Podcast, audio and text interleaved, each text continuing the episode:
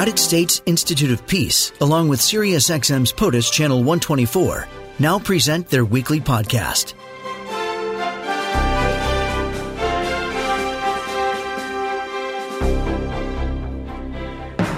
I'm Julie Mason. Joining me now, Keith Mines, is Director for Latin American Programs at the United States Institute of Peace, here to talk about Blinken's upcoming trip to Colombia. Uh, good morning, Keith. Good morning, Julie. How are you? I'm excellent. How are you? Great. So, uh, why Colombia? Well, it's nothing, uh, nothing special. It is a fairly routine visit. This will be the secretary's third visit to the hemisphere. He's uh, gone to Mexico and then Costa Rica to meet with Central American colleagues.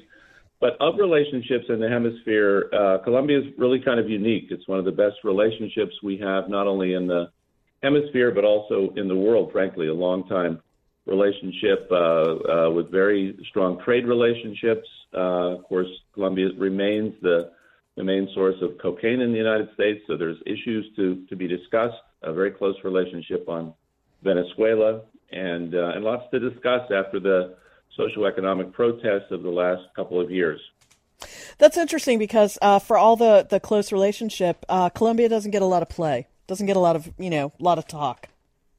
No, and it should. Um, it really should. You know, we like to say that we don't do nation building, but um, we did it in Colombia. We had a very close partnership to help close the the ungoverned spaces that was being filled by narcotics traffickers, insurgents, paramilitaries. Um, we stuck with Plan Colombia for decades, and it's uh, it's a very different country now than it was 20 years ago. As as one of their presidents said, the big, biggest danger now is you won't want to leave. um, tourism to Colombia has has really increased in the last decade or so. It's a real hotspot. Yeah, I was there actually. I went to see some things that I hadn't. I lived there decades ago, but I had not been to the north coast to see the uh, the Tayrona National Forest, which is this extraordinary piece of coastline and jungle. And so I went there actually with my son a couple of years ago. Had an extraordinary time. Yeah, it's a very very tourist friendly place um, and a very uh, just a lot of, of neat things to see. It's got some of the hemisphere's um, most diverse biodiversity and, and, and birds and and, uh, and and jungles that haven't been touched for a long time. So really quite a place. Um, they've been quite hard hit by the pandemic. Yeah, and that's something that plays out um, in a really interesting way. Um, it was, you know, it's always struggled economically. It's not, you know, it's it's done well and it's had good growth, a great business community, and and good trade relations with the U.S. Uh, in particular, but others as well. But the, it, got hit very hard by COVID and also by the influx of 1.7 million uh, Venezuelan refugees, uh, which the Colombians were very generous in in taking in, frankly, and and trying to facilitate their uh, livelihoods while they were uh, in refuge in Colombia. Uh, but COVID hit it really hit really hard.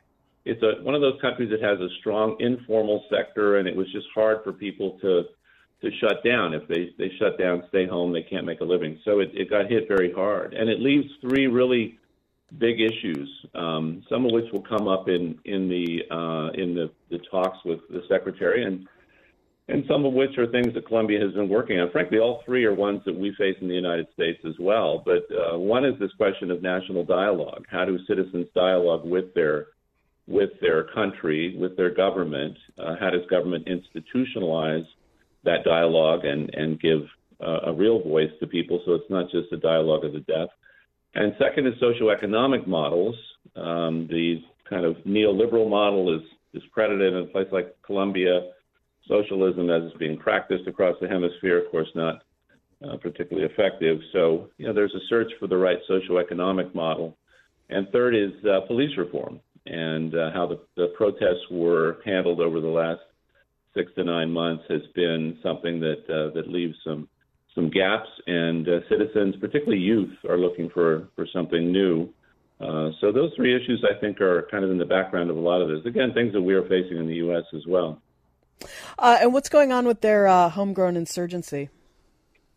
Well, it's been the peace process closed out, um, brought one group in from the cold, the the FARC, which was the main insurgent group, in 2016, and there has been, but there was a huge um, list of unfinished business, and that's one of the things that is still pending uh, a lot of work. And frankly, it was something that I think in many cases uh, countries and, and we, the United States as well, feel like after a peace process, the work is over and, and we can have a peace dividend and go back to business as usual. But the but consolidating the peace in a place like Colombia was almost as hard as, as fighting the war itself. So you have all these challenges in the post-peace era, era uh, the consolidation of government services in rural areas, a question of truth and reconciliation mechanisms to finally put to rest some of the demons of the past are two big ones. Uh, USIP has been active in in working, helping to work through some of these things. We have a number of programs that are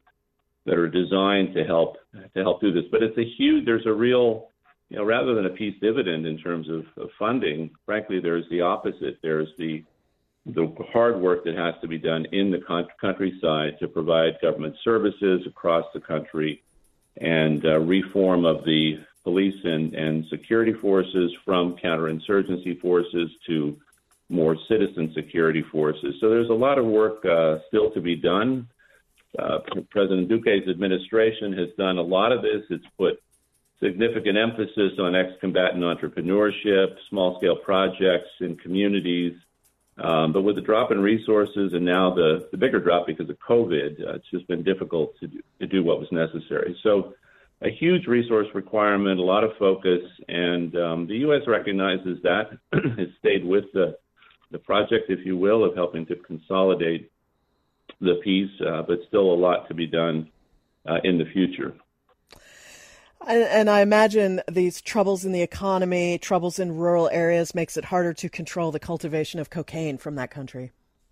Yeah, the, the coca issue is one that just persists. Uh, there was a surge of, of coca cultivation and production uh, following the peace accords that's just remained stubbornly high. And despite real efforts on the part of the Colombian government, it's it's still high. Stubbornly um, high. Yeah, it, it just um, it has been a, a, something that has required again a long term approach. Um, it's required uh, alternate alternative development in the rural areas so that uh, peasants don't feel enticed uh, to grow cocaine, uh, and then of course the extension of law and order into the countryside. So there's some real costly and big things that are that are still pending there. Uh, the two sides have considered the pros and cons of return to aerial fumigation, uh, which comes with some real downsides, and, and both sides recognize that. Um, but this main thing, I think, is alternatives to coca cultivation. And, and, again, that's a whole rural development strategy, which the Duque administration has, uh, but which remains uh, in large measure uh, pending uh, execution.